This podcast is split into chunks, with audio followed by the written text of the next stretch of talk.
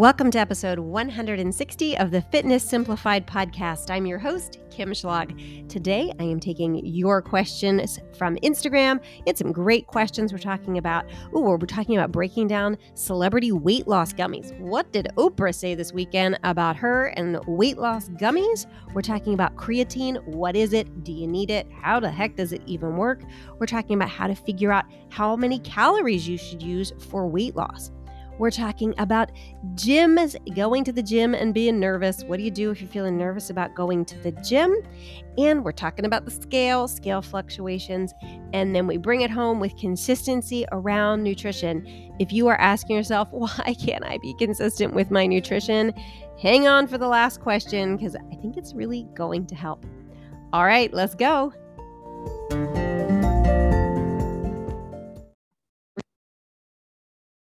Hello, hello, my friend. Always good to be here with you podcasting.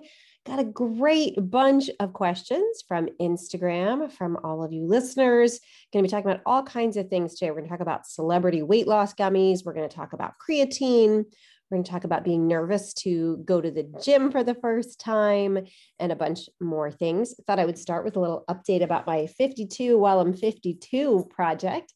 So if you're not sure what that is, I just turned 52 less than a month ago at beginning of October and I decided that I wanted to do 52 new things this year. And so big things, little things, not they're not all going to be giant things. Some are literally going to be just new foods I'm going to try uh, one I'm going to try very soon. I bought it. It's called tempeh. Do you know what tempeh is? I'm not even exactly. It's some kind of soy product, something adjacent to tofu, which I've really come to love in the past month or two. Uh, probably two months since I've been eating tofu. So I'm going to do little things and I'm going to do bigger things. Uh, so, a couple of things that I've been working on this month. I've just set up a harp lesson. I've always been fascinated by the harp. Now, I'm not going to commit to learning to play the harp and take lots of lessons, but I just wanted to have like an introductory, like, here's how you play a harp and here's how you you put your hands on the strings just an hour lesson i have a, a good friend and she is a harpist and uh, she played at church recently and i was like I want to do that. And so I asked her if we could do a lesson this month. So that's coming up this month. Something I just started literally this morning. I have had my eye on this for a while now. And it's not that I've never tried it, I just never put any real effort into it. And it's going to sound so silly when I say it out loud, but if you know what the dance, the shuffle is, it was really big on TikTok back. I'm pretty sure it was during quarantine that I first started seeing it. There was a teacher who got like a million followers doing variations of this shuffle I think his name was Mr. McTikTok. Teach, yeah, something like that. Anyway, tons of people doing variations of this dance, and I just find it really happy. I like it. So I'm always watching these videos. And um, recently, I found somebody, well, I found one person, and then you know how it is when you find a sound on TikTok or on Reels, you watch it. And if you press on the sound, you can watch a bunch more. Well, I found um, people doing the shuffle to this remix of Islands in the Stream. I love that song. Like I'm obsessed with that song. I've always been obsessed with that song. And it's this like fast version of it. And they were doing the shuffle to it. And I was like, I want to do that. It looks really fun. So I've committed to learning how to shuffle. I'm not starting with that song, it's really fast. So I watched a bunch of tutorials. That was step one. And, you know, that's kind of still like that learning phase that we all kind of do when we want to do something, though you have to actually move on to the action phase. And this morning, I'm like, that's it. I'm pulling the trigger. I'm going to do this. So, in my gym downstairs, adjacent to my gym, there's um, a guest bedroom and there's carpeting. So, I put three lines of tape on there. This is what I've seen in some of the tutorials, and it seems to help. And you do foot placement on the various pieces of tape to get the dance down. And I filmed myself. I'll eventually show this on Instagram, I'm sure. I filmed my first attempts at doing the shuffle. It wasn't terrible. It wasn't great. Uh, believe me, it doesn't look like the shuffle yet, but I didn't like fall flat on my face. I didn't trip. I didn't think like I can't do this. I was just like, this is rough. this is rough looking, but I'm getting the general idea of this move so that's another one of the things i'm working on um, right now and it's it's really fun i'm enjoying this project a lot all right moving into your questions we're going to start with a question from just jilly jill and she says could you please break down all of these celeb weight loss gummies it makes no sense Well, yeah, they don't make any sense because they really can't make any sense. I thought it was interesting. Off the top of my head, I couldn't picture which celebrities are actually hawking weight loss gummies. There's just been a long line of weight loss supplements scams out there. And so I was wondering like who's doing this today? Like who is who is just Jilly Jill seen? And so I literally googled celebrity weight loss gummies and an interesting story came up. Oprah recently, it was Sunday of this past week, went on her Instagram and did like a face to camera little announcement saying, I don't have anything to do with weight loss gummies basically, and I'm going to paraphrase her here. She's basically saying someone out there is advertising weight loss gummies with my name on it, putting my picture on it. And I know this, she said, because people keep coming up to me and asking me about my weight loss gummies. She met a woman recently, I guess it was on Sunday or Saturday. And that's what the woman said. Like she met Oprah and she's like, Hey, like, how can I get your gummies? And Oprah wanted to let us know, like, she doesn't have gummies, which I was glad to hear. And people in the comments, it was so funny. They were like, imagine meeting Oprah. And that's the question you ask. Can you imagine if I met Oprah? it would never occur to me to ask her about a weight loss gummy. it actually got me thinking, like, what would I ask Oprah? What would I like Oprah? And uh, what would I like? What would I ask Oprah? And so I think what I would ask her is, who is the person that's still living? Like, don't tell me somebody don't tell me like you want to interview Jesus or something, Oprah, but who is the person that's living that you haven't interviewed yet that you want to interview? That's what I would ask Oprah. What would you ask Oprah? The other thing I'd probably say, like, hey, like, do you wish you never brought us Dr. Oz? I do. I wish you'd never brought us him, Oprah. But I wouldn't ask her about her gummies. So Oprah is definitely, and a lot of people were in those comments saying, I get emails and texts about Oprah's gummies all the time. They're not even Oprah's. She has nothing to do with them. I assume there's a lawsuit pending from Oprah, and that person better watch out. Here's what I want you to know any weight loss product endorsed by a celebrity or a fitness influencer, it usually comes down to one of these two things or both. One, well, obviously, there's the other occasion here with Oprah, like the fraud. If we're not dealing with outright fraud, other celebrities or influencers touting a weight loss gummy or a weight loss supplement, a weight loss tea, any kinds of these things. It comes down to one of two things or both of these things. One, they're drinking their own Kool Aid. Like they think they're helping. They don't actually understand the science of weight loss and they just don't know better. They just don't know better. And they're believing whatever the wild claims are because, you know, they're not in the lab they're not in the lab creating these products. So whatever team is bringing these to them, they're like, okay, yeah, great. I like those promises. Going to drink this and I'm to lose weight. Awesome. Awesome. Okay. So that's one possibility. And I do believe that happens. The other possibility is they absolutely know better. They absolutely know better. And it's just a way to make a buck because weight loss sells. And often I think it's a combination of, of both of those. They do want to make money and sometimes they believe some of it or they believe all of it. But what I need you to know is there is no supplement that can help you lose weight. There is no gummy, no tea, no pill, no potion or powder.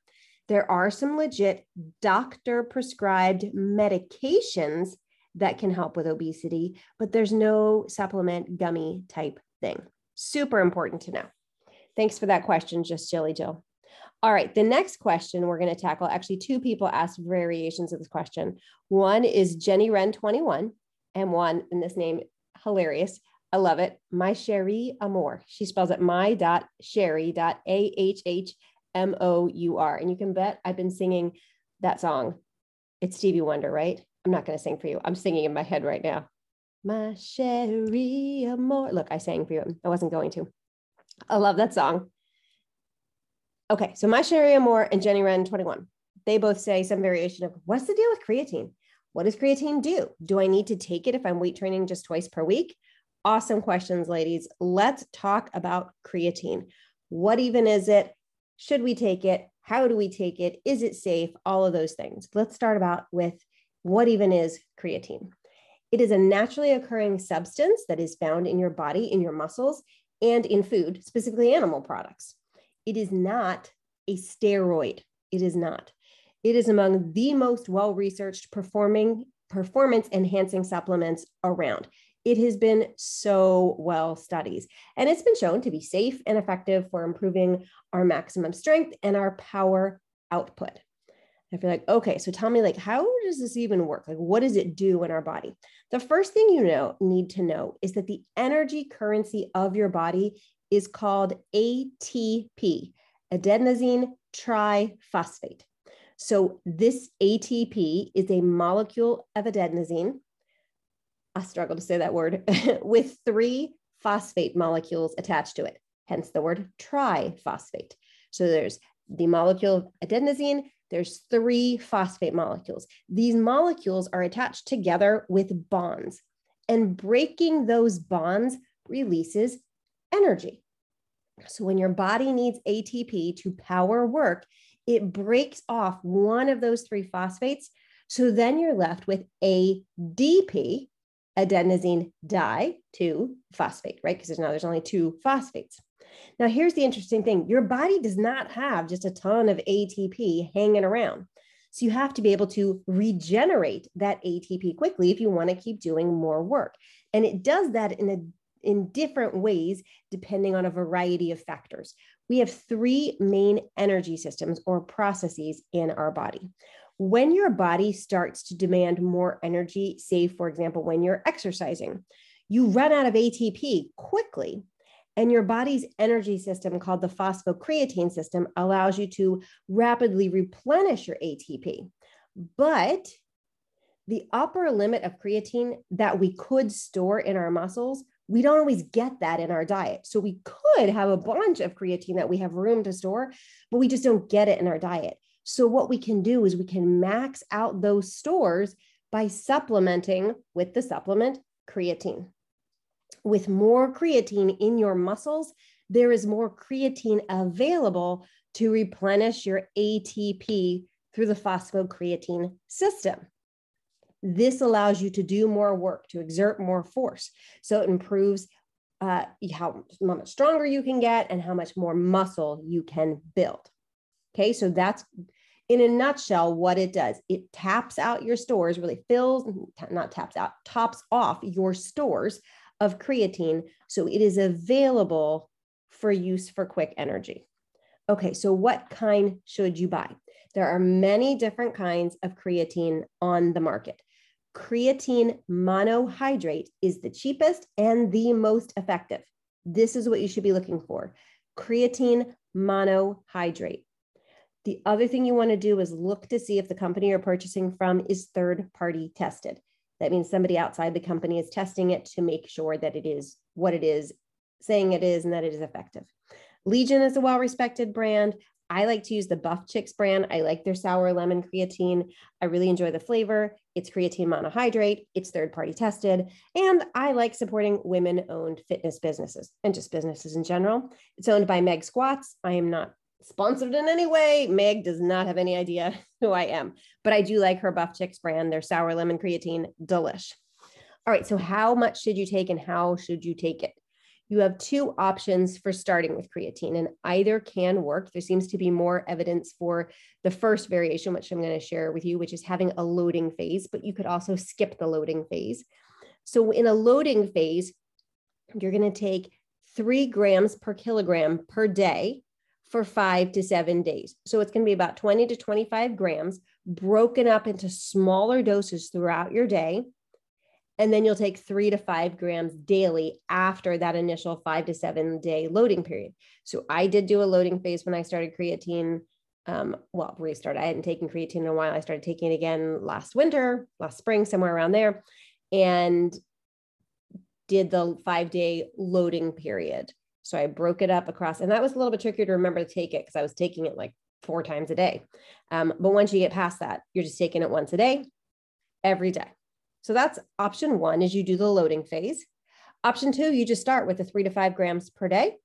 This me- method takes a little bit longer for your phosphocreatine stores to be saturated. So it, it takes a while for that to happen um, versus the with the loading phase. In either case, you continue to take five grams daily. So you take it every day and you do that whether it's a workout day or a rest day.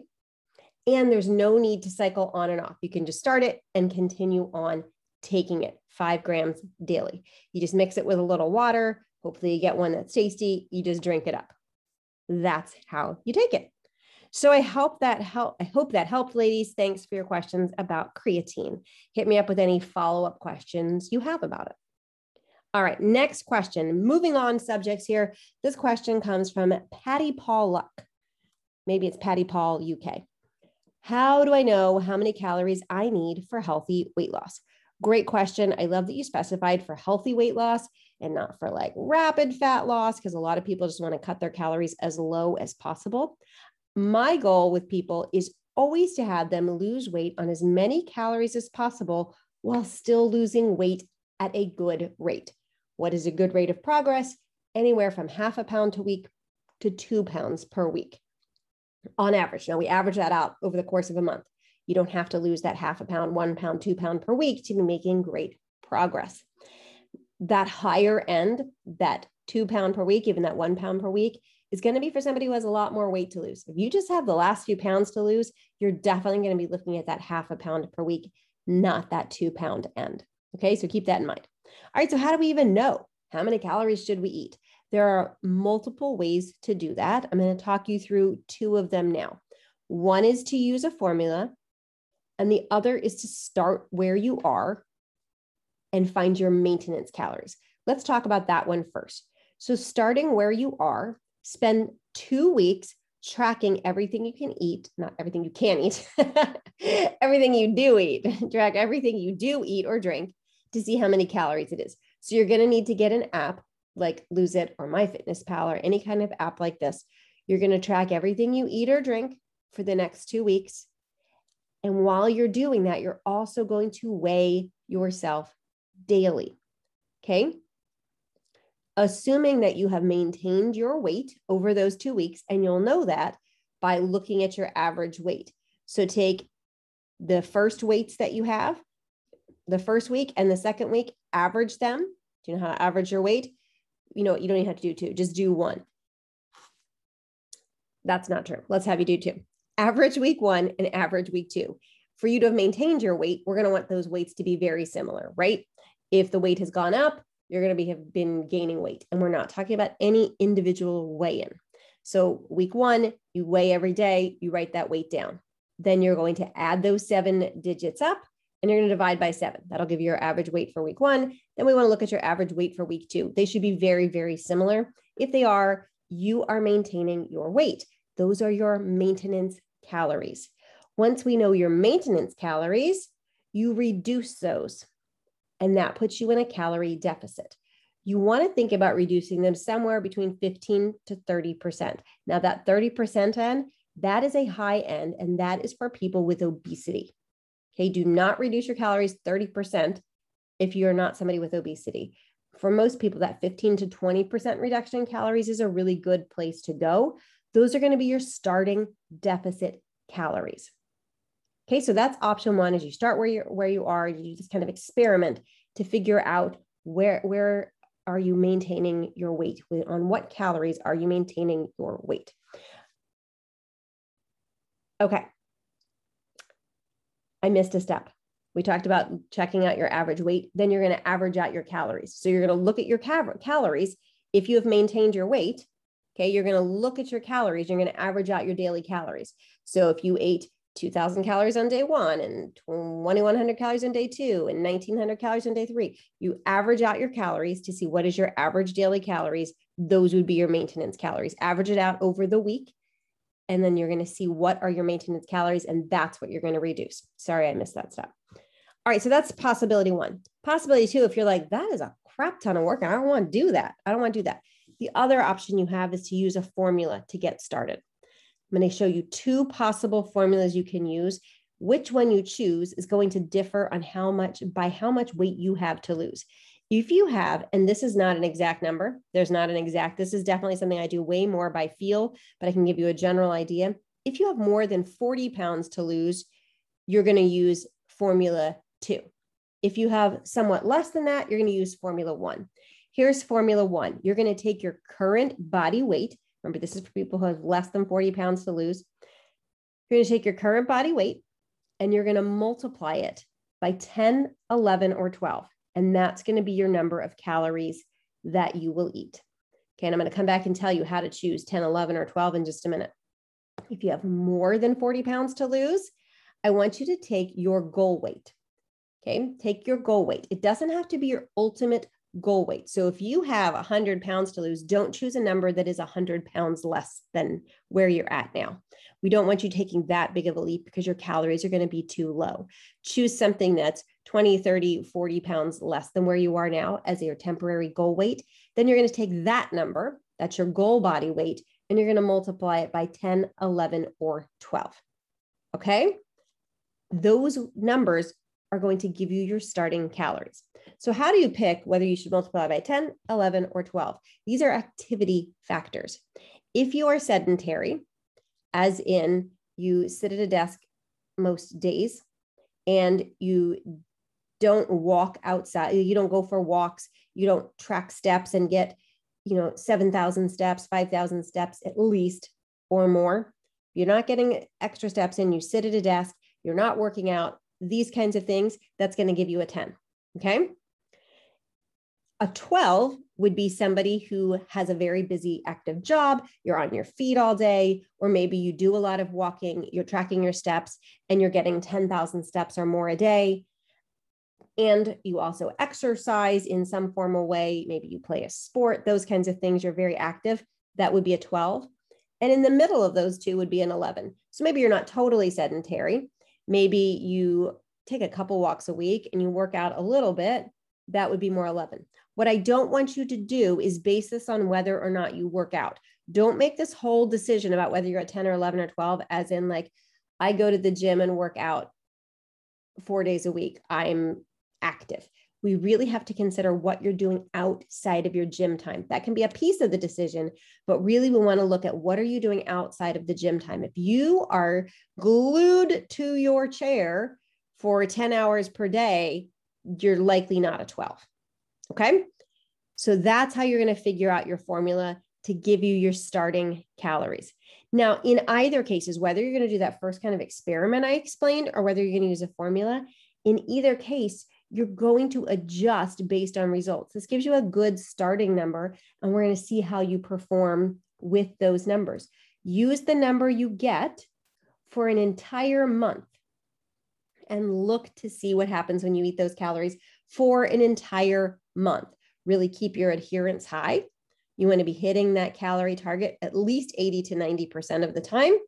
And then you can see how did I do? How much weight did I lose? Did I at least lose a half a pound per week? And then you can adjust based on results. I will say having a coach really, really helps with all of this.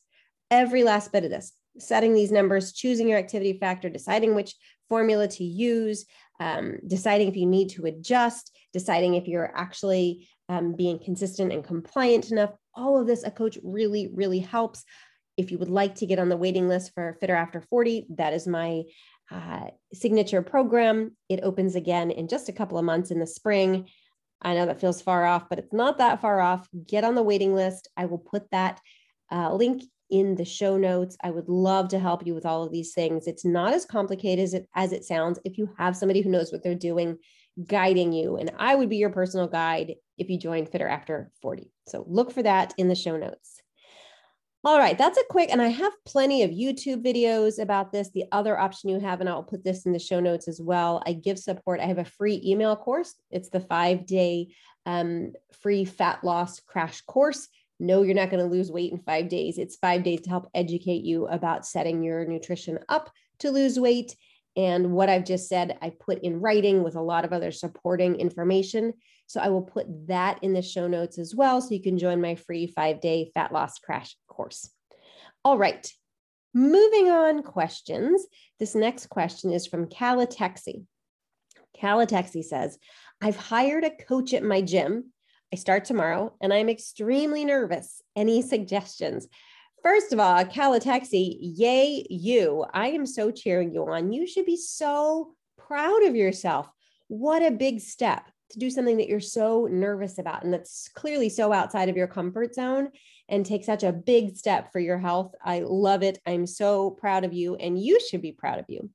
So let's talk through this quite a bit here, actually. Number one thing I want you to know is being nervous here is totally normal you're doing something new. most of us are nervous when we do something new. And for this particular new thing, you might also have a lot of emotion about your body. You might feel self conscious about how you look as you train. So, in that case, it's even added nervousness when we're talking about doing this project, going to the gym and meeting with a coach for the first time versus something like starting a new job or taking a new like art class or something. Like there's a lot of emotion wrapped up here. So it's totally normal for you to be nervous. Second thing I would suggest is that you get the nervous thoughts out of your head, write them down. What specifically are you nervous about? Instead of just having this like general nervous feeling, like specifically ask yourself, what am I nervous about? What am I nervous is going to happen? Maybe you're nervous that you won't be able to do an exercise. Maybe you're nervous that you'll look stupid. Maybe you'll ner- you're nervous that somebody's going to like look at you funny or give you, you know, like laugh at you. These are ner- these are common things that people worry about.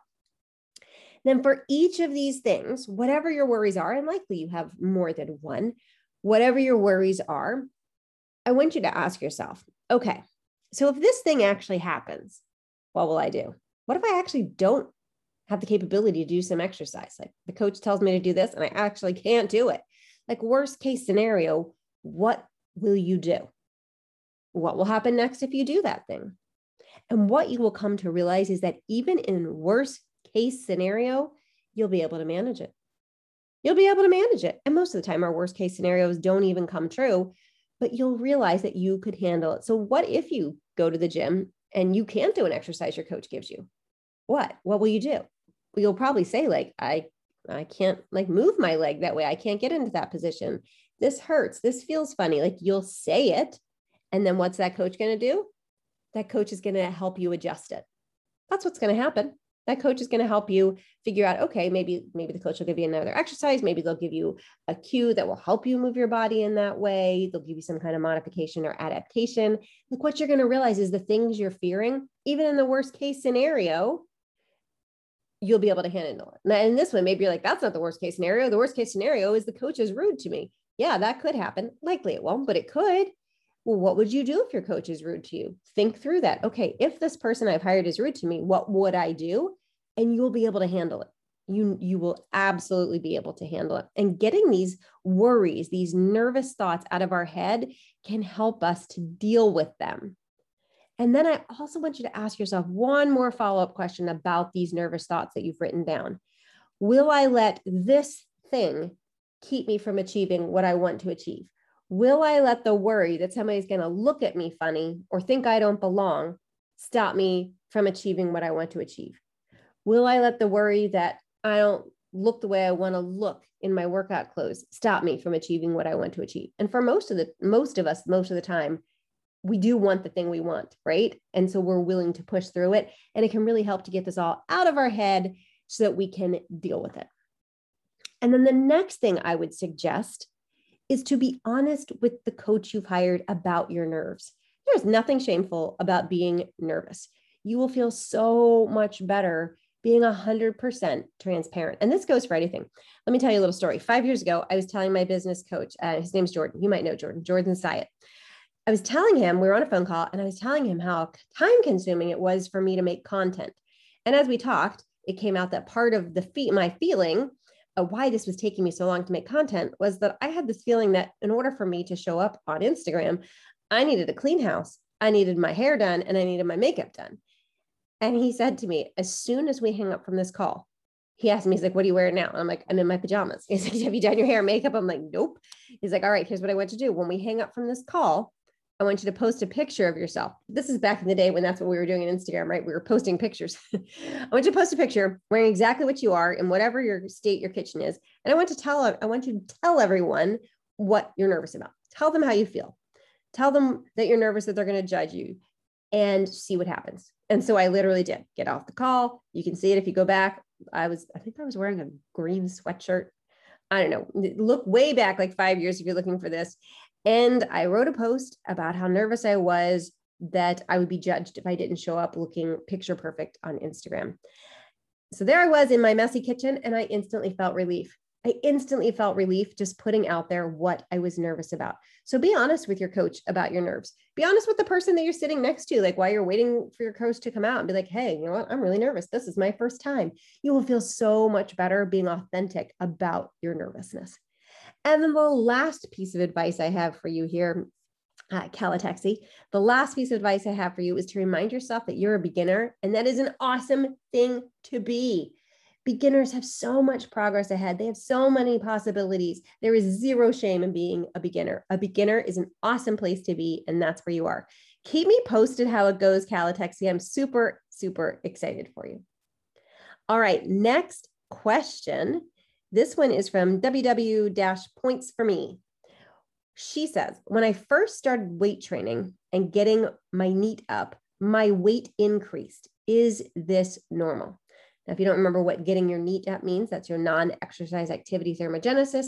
This is just all the movement you do outside of structured exercise. So it's you know, taking extra steps, um, taking multiple trips, bringing your groceries in, um, walking extra laps around the target, all these kind of things that you just increase your movement. That's your NEAT So she started getting her NEAT up. She started weight training and she noticed that her weight weight had increased and she wants to know, is that normal? All right. So increasing your NEAT should not impact the scale in the short term like in the long term what we're hoping that that does is to help us to burn more calories as we manage our nutrition correctly and we're hoping that in the long term scale is going to go down. But in the short term you shouldn't have any scale impact either up nor down from just increasing your NEAT beginning strength training can impact what the scale does. There can be an initial increase on the scale when you strength train there's inflammation, there's increased glycogen in your muscles, and this can cause the scale to go up. People often notice this after a really heavy leg day, whether you're a beginner or not. You often notice this kind of jump in the scale after a heavy lifting session. Start paying attention to that. The really important thing to know is that this jump in the scale is not representative of fat gain. The real issue here is how you're using the scale. Okay. If every time the scale goes up, you think I have gained fat, that's a problem because the scale is going to go up and down and up and down all the time, whether or not, even if your the level of fat in your body remained exactly the same. So if you're at weight maintenance, it's not going to just be static. At no point, even if you've reached your goal weight, let's say your goal weight's 150, it's not like you reach that and then you stay at 150 and every day you weigh you're still 150 150 150 150 that's that doesn't happen the scale will still go up and down. So maybe it's 142, 141.5, 150, 149.7. It goes up and down for a variety of factors that have nothing to do with how much fat is in your body, on your body. What I want you to really focus on is looking at short term increments as just data. Like you can't assign meaning to them. We need those data points, or there's nothing to base. There's nothing to base um, your decisions on like am i losing weight? What is the trend saying if you don't have lots of data points? So we need data points. What we need you to do is not assign meaning to those data points okay? So when you weigh today and then you weigh tomorrow comparing those two and then assigning meaning of like oh i've gained fat or i've lost fat to that is not useful. It's not correct. So what i want you to do is weigh daily write those numbers down. Remind yourself this is all just data and then zoom out and compare your weight from the beginning of a month to the end of the month. So we weigh daily, but we compare big trends over the course of a month. And that's going to give you a really different picture than looking at your weight today versus tomorrow or tomorrow versus two days ago. You cannot look at the scale in these short term increments and assign meaning to it. All right, hope that helped. And then our last question this is from Lazi249, and she says, Why can't I remain consistent with my nutrition? Why? Okay, Lazi, this is an important question because nutritional consistency is the determining factor in successful weight loss. It is the factor. It's also what most people struggle with. Why? Why do people struggle to remain consistent with their calorie deficit? There's a lot of reasons the abundance of hyperpalatable food, the abundance of fast food, oversized portions we've become accustomed to, the fact that our social lives and our relaxation time is almost exclusively built around food, the fact that we have used food as a main coping tool to deal with negative emotions or actually any kind of emotions. We're sad, eat. We're happy, eat. We're bored, eat, right? All of these reasons have led to us having a lifestyle that is not conducive to maintaining a calorie deficit. And at the same time, we've been sold a bill of lies that weight loss can be quick and easy. Now, when you think about all those things I listed a minute ago, there's nothing quick and easy about changing those things.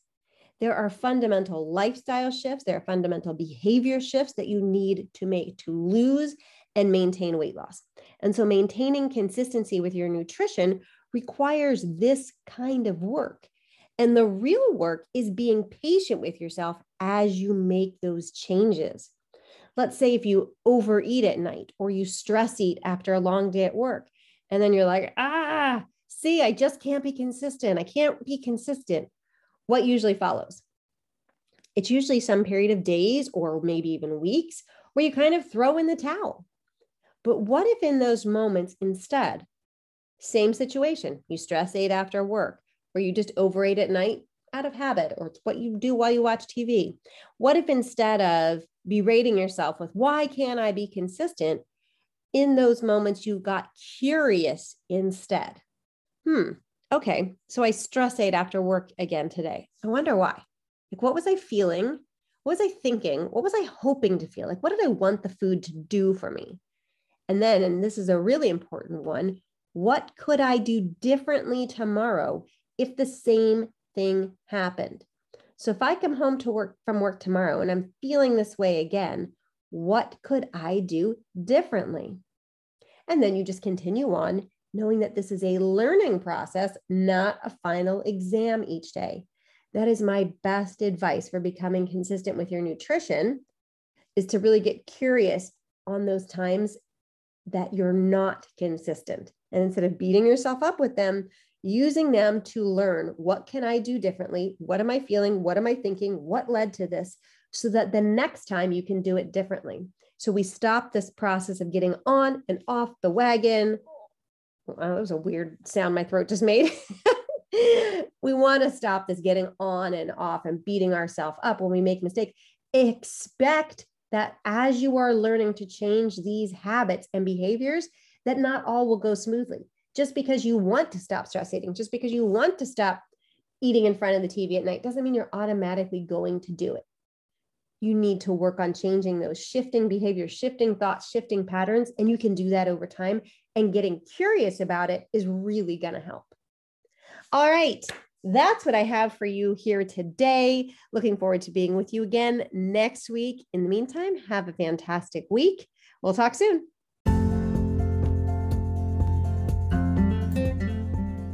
Thanks for listening to this episode of the Fitness Simplified podcast. I hope you found it motivational, inspirational, educational, kinds If you did find value in this episode today, it would mean a great deal to me if you would leave a rating and review on whatever podcasting platform you are listening to this episode on. It really does help to get this podcast in front of other people. Thanks so much for being here.